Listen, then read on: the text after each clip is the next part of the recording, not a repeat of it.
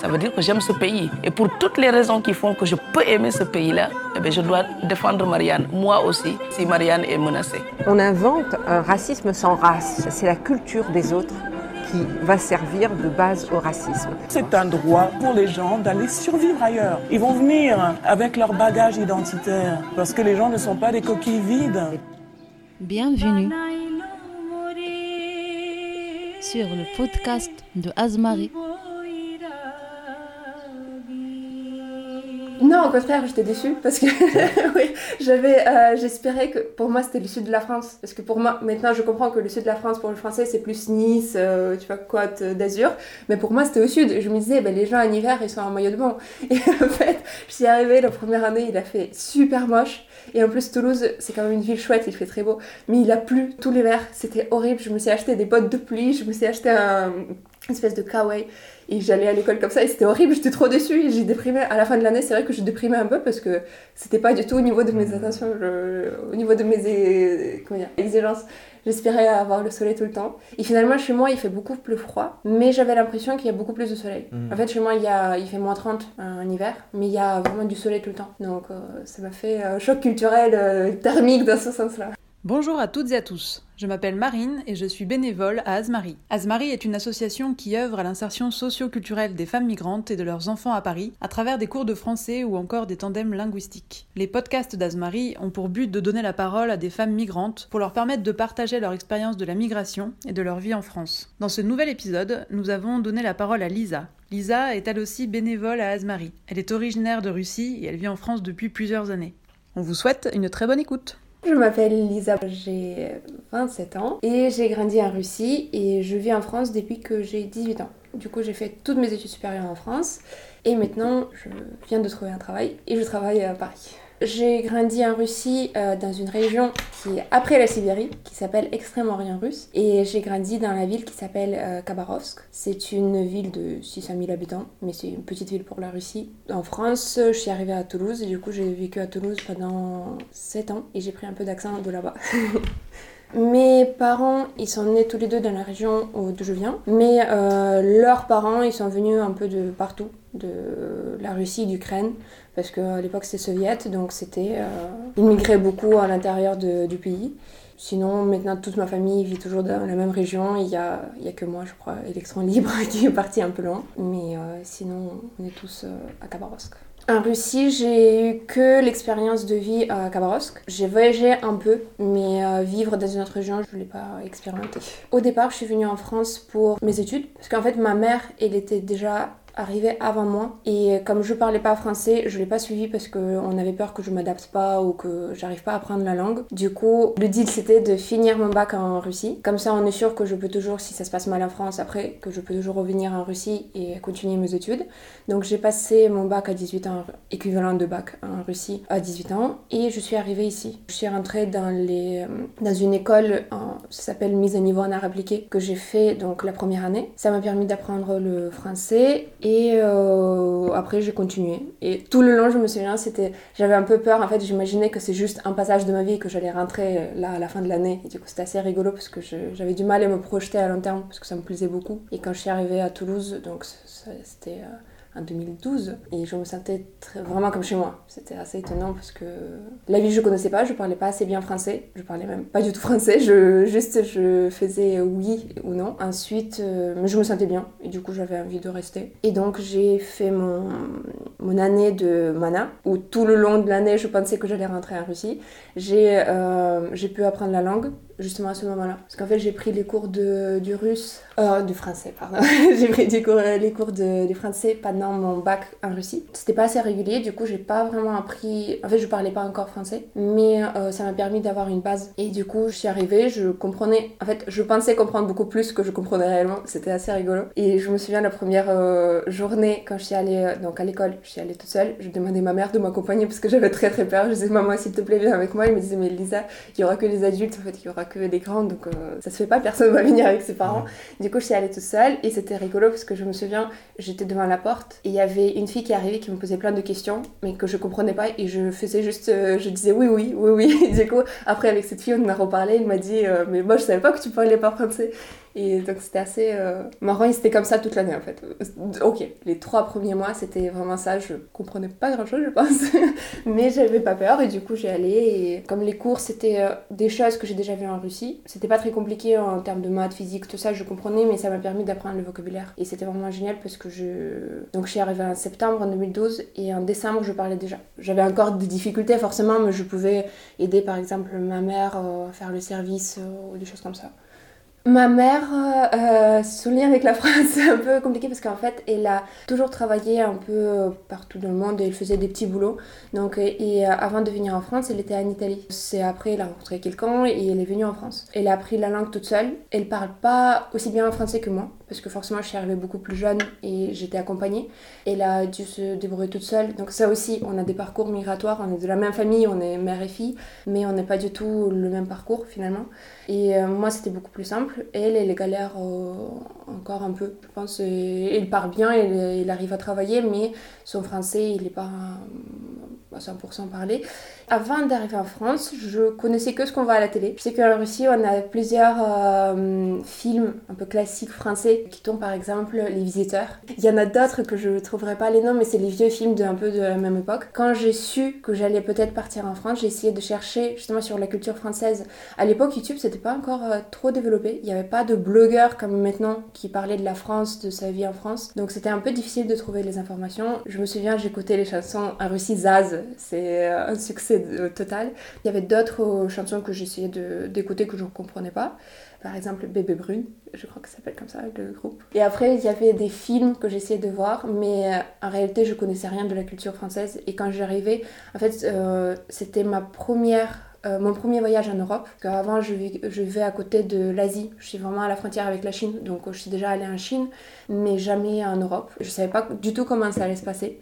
Et j'avais très peur que, comme je suis russe, que personne va m'aimer, que tout le monde va dire Ah, elle est russe, euh, du coup, on va pas. Je ne sais pas, j'avais plein de préjugés comme ça. Et que finalement, qui sont avérés complètement faux. Parce que les gens la plupart du temps, ils sont hyper curieux que je sois russe. Au début de conversation, toujours. Finalement, c'est un avantage euh, plus qu'autre chose, je trouve. Quand je suis arrivée, je pense qu'il y avait des clichés de baguette, vent. Euh, comme moi, j'ai beaucoup de grenouilles ici. Ça aussi, c'est le cliché préféré en Russie il n'y avait pas de vraiment comment dire choc culturel au départ. Et du coup c'était euh, assez intéressant parce que c'est arrivé après quand j'ai commencé à comprendre un peu mieux la culture et les gens. Et du coup maintenant je vois mais je ne saurais pas toujours poser les mots dessus. Je vois la différence plus maintenant que quand je suis arrivée. Donc c'était assez euh, étrange. Et c'est pour ça aussi peut-être si ma migration elle était vers un pays asiatique ou africain où la différence elle est vraiment au niveau de la vie euh, quotidienne elle est quand même très marquée. Peut-être ça m'aurait marqué plus. Là je me sentais un peu comme chez moi. Il y avait juste plus de nourriture intéressante. Donc voilà. On est arrivé à Paris bah, juste avant le Covid, c'était euh, septembre-octobre 2019. Donc j'ai pas vraiment profité de la vie parisienne encore. Donc j'apprécie plus Toulouse pour l'instant parce que j'ai vraiment passé des moments géniaux là-bas. Et ici on est arrivé, il y avait d'abord les gilets jaunes, après il y avait les, euh, les grèves à RATP, donc on était bloqué pendant tout le mois de décembre. Et après quand on a eu un peu de liberté, il y a eu le Covid, donc euh, là depuis un an c'est un peu étrange. Mais euh, je suis arrivée parce que j'ai fini mes études à Toulouse et un M2, j'ai fait un stage à Paris. Après, on déménageait pour euh, Paris. J'ai contacté la boîte où j'étais et ils m'ont proposé un, travail. Donc, ce qui est plutôt chouette. je suis très contente. Donc, euh, et là, on ne sait pas si on va rester à vie à Paris. On espère juste profiter un peu plus que ce que c'était l'année dernière.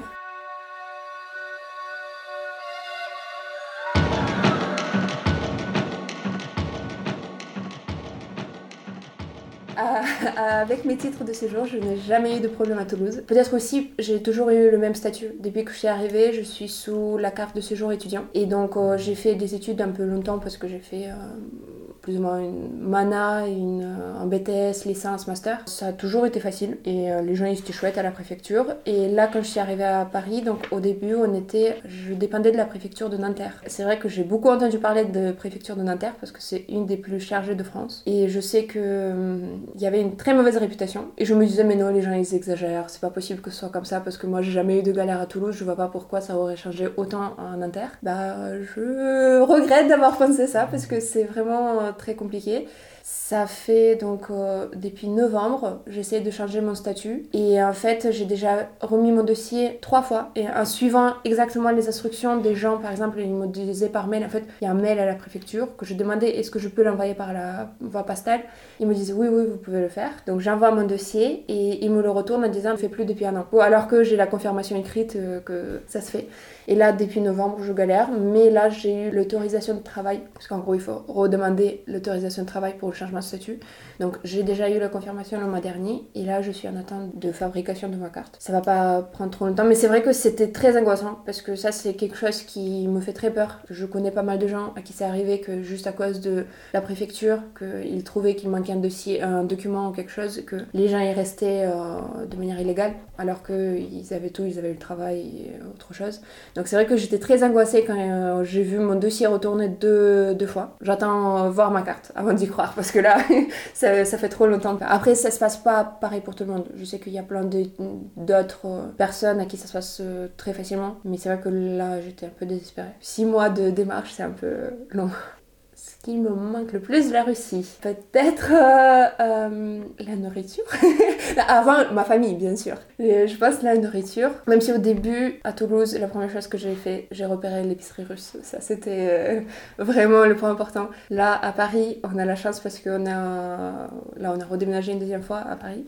Et on a une épicerie à 10 minutes. Mais c'est vrai que je mange pas au quotidien les plats que je mange en Russie. Mais des fois, j'ai très envie d'un truc particulier. Et du coup, ça peut être pas grand-chose, mais j'ai besoin de le manger juste pour me rappeler des souvenirs. Mais je pense que même en Russie, plus personne mange ce que j'ai envie de manger maintenant, mais ça me rappelle mon enfance. Mais je sais pas si des, des petites conneries de par exemple des croutons salés qu'on mange en Russie, je sais pas, des bonbons, des, des trucs comme ça. Donc j'ai l'impression de retomber dans l'enfance. Et du coup ça me rappelle forcément la Russie. Quand je vais en Russie, maintenant en fait c'est difficile de faire part des choses parce que je vais en Russie pour les vacances. Et du coup je profite. Et euh, j'ai l'impression que la vie en Russie elle est trop belle parce que je vois mes amis, je vois ma famille.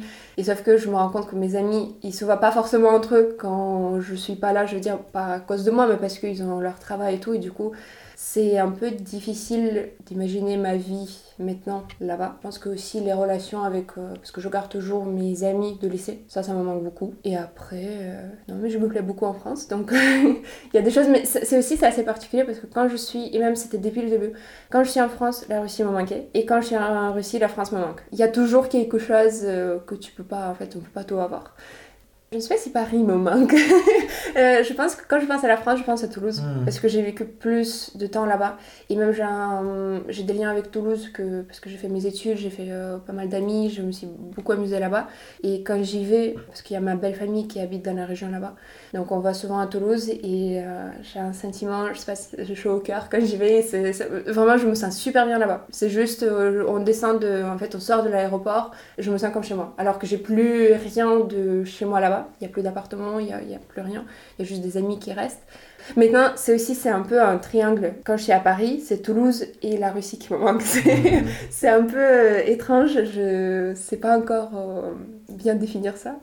Mais j'ai l'impression que maintenant, il n'y a pas de... Il n'y a plus de chez moi. Y a... La notion de chez moi, elle est très, euh, très vague maintenant. Parce que quand les gens me demandent d'où je viens, maintenant, je suis un peu perdue. Parce que j'ai envie de dire bah, de Russie, mais aussi de Toulouse. Et en plus, ça s'entend un peu dans mon accent des fois. Mhm. Donc, c'est assez particulier. Au début, j'essayais vraiment de définir c'est où chez moi. Et là, avec le temps, j'ai un peu arrêté parce que je me suis dit c'est là où je me sens bien. Là, à Paris, je me sens mieux parce que il n'y a plus le confinement, on est, un, on est un tout petit peu plus libre.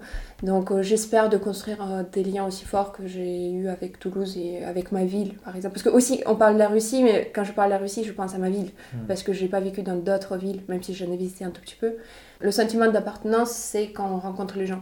maintenant, chez moi, je pense que c'est oui, c'est un peu banal, c'est un peu cliché, mais c'est là où il y a mes amis, ou c'est là où il y a les gens que j'aime. Et en plus, ça peut changer. Parce que maintenant, mes amis, il y en a beaucoup qui habitent à Moscou. Je vais me sentir chez moi à Moscou alors que euh, j'ai rien à voir avec cette ville. Donc, euh, quand je suis arrivée à Paris, en fait, quand on a déménagé, euh, j'avais déjà vécu trois mois avant à Paris parce que j'ai fait mon mmh. stage pendant trois mois. Du coup, ces trois mois, je me projetais pas à vivre à Paris parce qu'à mmh. l'époque, euh, j'étais à Toulouse. Et du coup, j'ai pu profiter de la ville un peu, je me suis amusée, j'ai fait la fête, donc c'était assez chouette. Et en plus, il y avait le stage qui était euh, génial, donc c'était vraiment très bien. C'est pour ça peut-être qu'il n'y a pas eu de choc quand on a déménagé à Paris. Parce que j'ai déjà un peu connu... euh, C'est surtout forcément, il y a le métro. Le, le métro, ça, je pense que c'est tout le monde qui, qui le remarque parce qu'à Toulouse, il y a deux lignes de métro. Tu les traverses en 30 minutes, même pas. Là, je fais mon trajet jusqu'au travail, c'est 30 minutes. Donc euh, c'est loin d'être traversé. Après, c'est beaucoup plus grand. Ça aussi, on se... j'ai un peu plus du mal à m'approprier de la ville. Parce qu'à Toulouse, c'est beaucoup plus facile. Et- Mais aussi, peut-être c'est plus facile parce que maintenant, avec, euh, après avoir vécu 7 ans là-bas, que je connais les vies, les rues, je, je me repère facilement. Je sais euh, où est un bon resto, où on peut aller trouver dans une, une bonne librairie ou des choses comme ça. À Paris, je l'ai pas encore. Et c'est ça qui me manque. C'est ça, je, je voudrais dire un jour que ouais, Paris, à ce moment présent, c'est ma ville parce que je la connais ou, que je peux me repérer facilement. Parce que là, je me déplace pas sans les cartes sur Internet. Donc, je me perds très facilement ici. Il n'y a pas eu de vraiment de moment où il y a quelque chose qui m'a sauté aux yeux, qui m'a choqué. Je pense que ça arrive petit à petit. C'est des choses que je découvre euh, en découvrant la culture. En plus, comme je parle français, je le découvre vraiment d'un autre point de vue, vraiment de l'intérieur. Parce que Mhm. moi, je me sens, c'est étrange, mais je me sens française, même si je ne le suis pas encore. J'espère devenir un jour, mais je ne suis pas encore. Et je me sens, depuis le début, comme chez moi. Du coup, je me sens en partie peut-être française. Et du coup, je découvre plus de l'intérieur. Je pense aux derniers événements, il y a des trucs politiques qui me choquent, qui sont en France, et que je pensais que c'était propre à la Russie, mais je découvre certaines choses qui se passent en France qui sont choquantes. Par exemple, euh, il y a plein de choses en fait. Le traitement de, de manifestations, le, de manifestants, le, les lois qui essaient de passer, des choses comme ça. Et des fois, j'ai l'impression que c'est la Russie, il y a l'écho de la Russie, parce que, et même par exemple pour la sécurité globale, même en Russie, il n'y a pas de loi pour ça. Ils le font, ils l'appliquent, mais il n'y a pas de truc écrit, au moins je ne le sais pas. Du coup, ça, c'est vrai que ça me choque. Et après aussi, comme je regarde pas la télé et je, on cherche plutôt les infos dans les médias un peu indépendants, il y a beaucoup de choses qui ressortent et qui... Après, c'est aussi, c'est un peu... C'est toujours euh, comme une sorte de propagande, mais tu vois, d'un côté ou de l'autre. Et du coup, là, il y a beaucoup de choses qui ressortent, donc forcément, ça te choque. Je le vois au quotidien parce que même quand tu vas au manif, tu, tu le vois, tu vois le nombre de policiers, c'est choquant. Mm. Parce qu'une fois, comme là, on n'habite pas très loin de République, de Nation, de, de Bastille. On est passé juste, on allait dans une librairie, on a vu toutes les rues autour de Bastille, c'était euh, entouré de, de voitures de policiers. Moi je trouve ça choquant, et alors que tu arrives et tu vois qu'il y a 10 manifestants, et tu te dis mais c'est disproportionné, c'est énorme. Donc il y a ce genre de choses qui me choquent. Après, dans la culture, par exemple, les gens, il y a souvent, on aime dire ce cliché que les Français n'aiment pas parler anglais, des choses comme ça. Moi, je trouve pas. Quand je galérais au début, il y a plein de gens. Au contraire, je voulais parler que français. Il y a plein de gens qui essayaient de parler anglais. Et je disais non, il n'y a pas quelque chose que je pourrais dire. Ah, les Français, ils sont comme ci ou comme ça. Je pense qu'ils sont tous différents. Mm. Et bon, comme les Russes. Ah, mais euh, si, j'ai j'ai un exemple. Euh, c'est euh, la fameuse bureaucratie euh, française. Parce qu'il y a plein de gens qui la critiquent, mais en réalité, moi je vais faire des. Même si avec la préfecture ça se passe pas toujours bien, moi je, je vais faire des compliments. C'est vrai qu'il y a la paperasse partout. Il faut tout ce que tu veux faire, il faut demander un papier. Mais au moins tout le monde sait où il faut aller, comment il faut l'obtenir. Mm. Après, il faut connaître les démarches. Moi, vu que je suis dedans depuis le, le début avec la carte de séjour, je me renseigne beaucoup et c'est vrai que c'est. euh, tu peux faire euh, des démarches assez facilement. Parce que justement, j'avais un exemple, je devais demander un papier en France et en Russie. Et du coup, je lui demandais, c'était à peu près la même chose. Et je demandais en même temps, bah, la France, au bout d'une semaine, il m'a envoyé un mail, c'est ok, c'est fait, on vous envoie le papier. La Russie, au bout d'un mois, ils savaient toujours pas ce que je veux, alors que c'est l'ambassade qui le demandait. Mm. Et du coup, c'était, euh, c'est un peu plus chaotique. Finalement, c'est la même chose. C'est vrai qu'en Russie, tu peux te débrouiller un peu plus euh, côté euh, comment dire, humain. Tu peux demander des choses, mais les gens, ils savent pas toujours ce qu'il faut. Et après, euh, les côtés positifs. Mais en France, on aime faire la fête. Comment dire, il y a le travail, ils font bien leur travail, mais après, quand c'est la fête, c'est la fête. Du coup, euh, moi j'aime bien ça, mais c'est aussi le côté très euh, toulousain, peut-être. Parce qu'à Toulouse, euh, c'est toujours, euh, c'est toujours la fête, toute la semaine. Je pense que la France, elle est carrément vue comme euh, le- c'est le pays des grèves et des Mhm. manifestations. Et euh, en Russie, ça se présente forcément les médias un peu euh, gouvernementaux, ils le présentent comme euh, quelque chose de mauvais parce qu'ils veulent pas que les Russes fassent la même chose. c'est vrai qu'on le voit comme ça et on trouve aussi qu'en en France, il y a plus de. J'ai j'ai pas trouvé parce qu'en russe, il y a une expression que j'ai pas trouvée en français. C'est un peu le hum, la société civile, on dit, je pense plus ou moins comme ça, c'est que c'est vraiment les gens qui prennent, euh, qui veulent prendre les décisions, qui veulent se battre. Et ça, en France, on l'a. Et moi, je trouve qu'on le voit. C'est vrai qu'il y a plein de gens qui disent que c'est pas assez ou qu'on devrait se révolter plus. Mais euh, je compare à la Russie, forcément ça n'a rien à voir. J'aime beaucoup ça.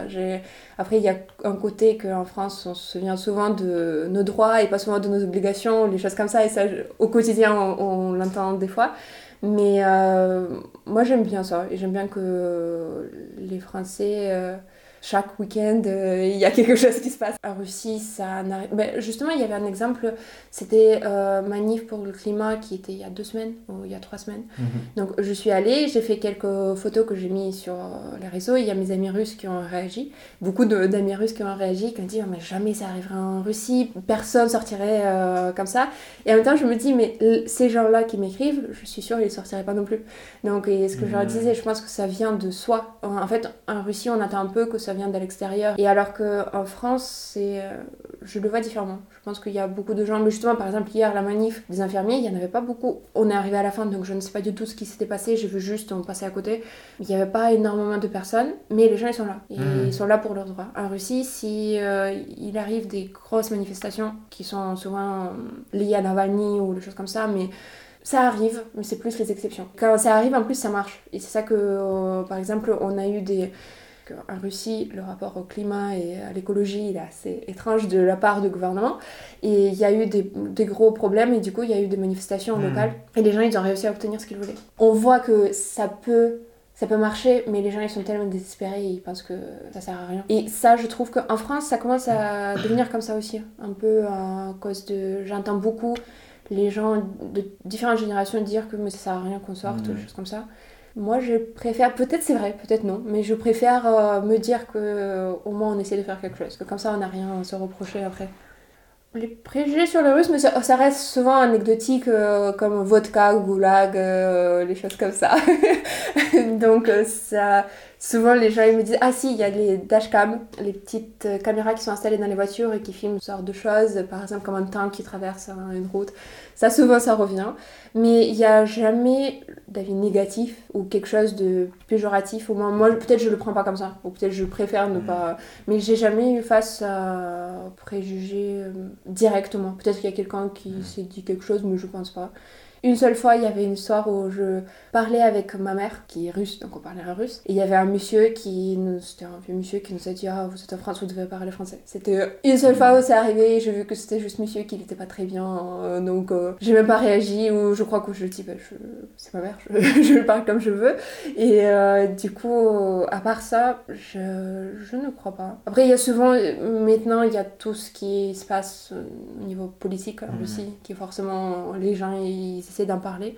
Mais je trouve c'est intéressant et je trouve c'est assez curieux de la part des, des gens. Donc c'est chouette. C'est un peu facile parce que aussi, ça c'est des questions qui me comment dire, qui m'interrogent toujours.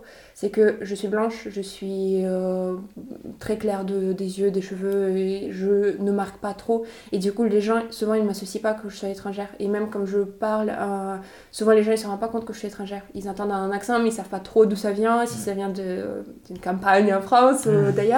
Par exemple, j'ai des, euh, des, connaissances qui sont. Donc, c'est des filles qui sont françaises, mais qui sont de Martinique. Et on va poser beaucoup plus de questions à elles, d'où elles viennent. Ça m'a toujours choquée et euh, je trouve ça trop injuste parce que moi, je suis étrangère. Elles, sont vraiment françaises, françaises. Donc, euh, c'est des trucs qui. C'est le seul qui marque un peu.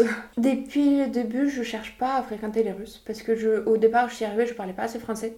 Et je, voulais vraiment apprendre le français et je voulais vraiment m'intégrer. Donc euh, je, je, me suis dit, si là, en plus à Toulouse, il y a beaucoup de Russes. Et je me suis dit, c'est un peu la facilité. Et je sais que si je commence à fréquenter les Russes, je vais tomber dans le piège. Parce qu'en plus, j'avais quelques connaissances, euh, comment dire, j'avais quelques histoires que j'ai vues. C'est par exemple les Vietnamiens qui restaient que dans la communauté euh, vietnamienne et qui parlaient pas très bien français. Et du coup, je, je voulais absolument éviter ça. Et du coup, au début, non. Et même depuis, j'ai pas vraiment cherché d'avoir des amis euh, russes. Mais là, c'est assez marrant parce que ça me trouve un peu. c'est, par exemple, là, j'ai euh, dans mon entreprise, il y a une fille qui est arrivée pour un stage et qui est russe. Et du coup, c'est hyper chouette parce qu'on peut parler. euh. Elle, elle veut parler français pour euh, l'améliorer. Et moi, j'avais trop envie de parler russe parce que j'ai personne d'autre avec qui je peux parler. Sinon, je pense que maintenant, je vais me chercher des amis russes pour me rappeler un peu de, de la langue.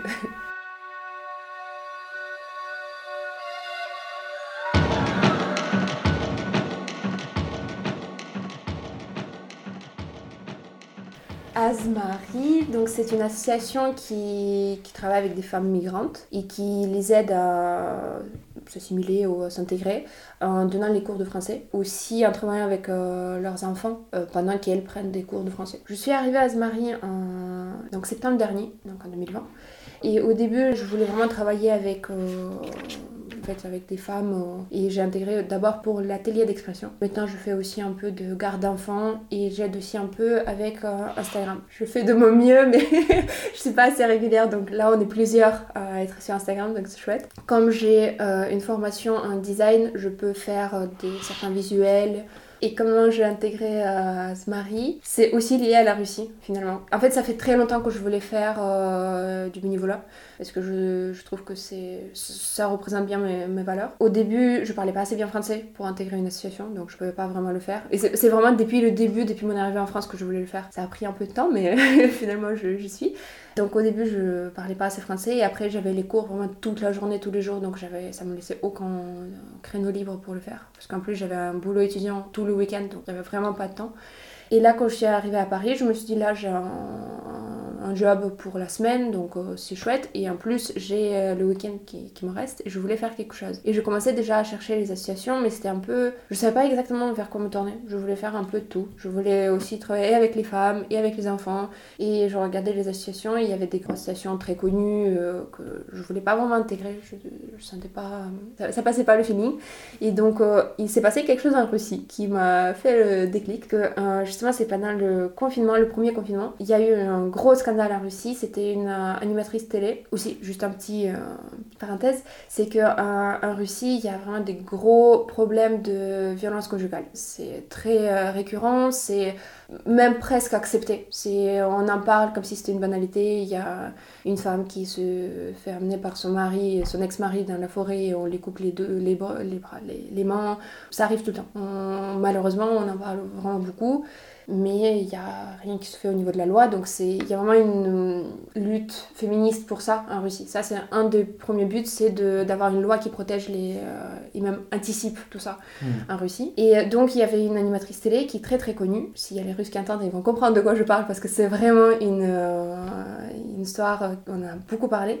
Il parlait de euh, violence conjugale et elle a dit mais qu'est-ce que tu fais pour ne pas qu'il te tape? Donc en parlant de, des victimes de violence conjugale. Donc ce qui est complètement inacceptable de parler d'un ce comment dire de pas euh, blâmer les, victimes. C'est une femme qui a dit ça à côté de son mari. Son mari il faisait oui oui. Donc euh, voilà et ça a choqué tout le monde. Et euh, les gens ils ont réagi de suite. Et c'était aussi dans un interview euh, sur YouTube. Donc les gens ils ont réagi de suite. A- elle a encore repris ça. Et elle a dit que si si c'est exactement ça ce que je voulais dire mais vous m'avez pas compris et après donc les gens ils ont dit quand même que ça se fait pas.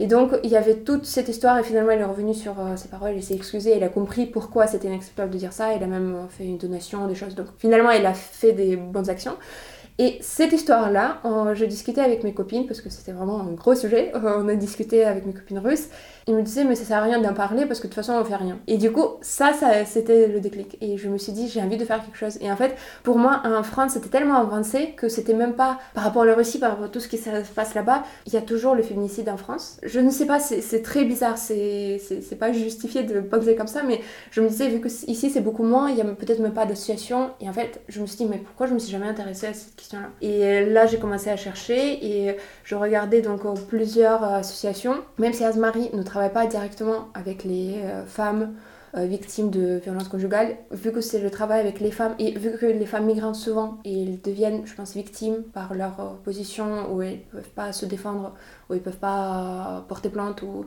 Pour moi, il y a eu un lien et j'ai trouvé Marie et j'ai trouvé que ça, en plus, ça regroupait tout ce que je voulais. Il travailler avec les enfants, il travaille avec les femmes et en plus les femmes migrantes, ce qui, ce qui manque aussi. Je suis aussi femme migrante, même si les parcours sont très différents. Это комфортность очень быстро пройдет, потому что эта жесткая рука начнет нас очень быстро душить. Голову в коробке пластмассовой вместе с телефоном, ключами и паспортом Рентгеном в сканере просветят ласково В целях безопасности государственной И обратно Вряд ли пришьют уже. Руки ищут затылки над обрубками шеи. Туловища жмутся грудными клетками к стенам. Не видно из контейнера, что там с телом. Лента с монотонным гулом коробку тащит И для Тулова тоже подыщут ящик Станет стан обезглавленным днем лежащий Почти покойником, почти настоящим. Кто-то, может быть, даже помянет на 40 дней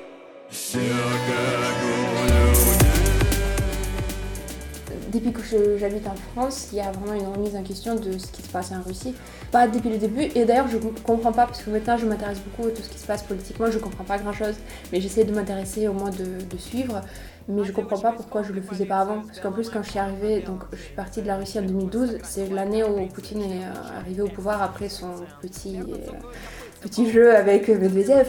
À l'époque, je me souviens que c'était mon rêve de voter. Et euh, malheureusement, le vote, c'était une semaine avant mes 18 ans. Donc, j'ai pas pu le faire. Et je voulais absolument voter pour euh, qui que ce soit, mais pas Poutine. Donc, je sais pas, dans ma tête, il y avait déjà ce côté-là. Mais je me souviens pas du tout de ce qui se passait à l'époque. Alors que maintenant, avec du recul, je lis plein de livres. Il y avait des grosses manifestations, il y avait des choses, euh, politiquement parlant, assez intéressantes qui se passaient. Mais j'ai aucun souvenir. Là, depuis quelques années, je justement peut-être le contraste entre ce qui se passe en France et ce qui se passe en Russie, ça me pousse à m'intéresser plus sur l'histoire de la Russie, aussi sur l'histoire de la France. Mais euh, je prends du recul et aussi, mais c'est un peu les deux. Si quelqu'un va dire quelque chose en Russie, si quelqu'un va dire quelque chose de, mal sur la France, je vais trop défendre la France. Quand c'est l'inverse, quand c'est en France, quelqu'un va dire quelque chose de pas bien de la Russie, je vais aussi défendre la Russie. Mais en même temps, il y a plein de choses, comme on parlait tout à l'heure, sur le point politique, ce qui se passe en France, qui est pour moi inacceptable et ça devrait pas arriver en 2021. Mais euh, c'est quand même, au niveau de démocratie, il est très différent ici euh, en Russie. Même s'il y a plein de choses qu'on peut reprocher, il y a plein de choses qui ne sont pas normales. Mais euh, en Russie, on est loin de là. Moi, j'aurais aimé qu'on ait ce genre de discours un, jour, au deux débats un jour en Russie. Parce que en Russie, on applique que tu le fais. Il n'y a, pas de, de discussion. Je, pense que j'ai pris beaucoup de, recul par rapport à la Russie. Je, vois un peu mieux. Et même mon expérience en France, ça m'a permis de, relativiser, je pense, pas mal. Et aussi, il y a même au niveau de vie, c'est très différent. comme on vient en France et en Russie, c'est que la France est très riche par rapport à la Russie. Et euh, je veux dire, au niveau vraiment de, des revenus des gens ou des choses comme ça. Pourtant, les gens, ils travaillent beaucoup en Russie aussi. Donc, c'est choquant. Et des fois, quand je j'ai l'impression que ça va pas ou que je m'en sors pas, je relativise par rapport à ça. Je me dis que j'ai euh, plein d'exemples en Russie, des gens qui travaillent physiquement, je veux dire, travaillent même beaucoup plus que moi d'heures par semaine et qui gagnent euh, beaucoup moins. Donc euh, et ça aide à prendre du recul et se dire ça va, ça sort pas si mal. новостей, чтобы ноги об него вытирать по телеку Или в коридоре, чтобы сиденье поднять у велика Скучно, что ли, живется без пиздюлей Пока кормят ешь, пока поет пей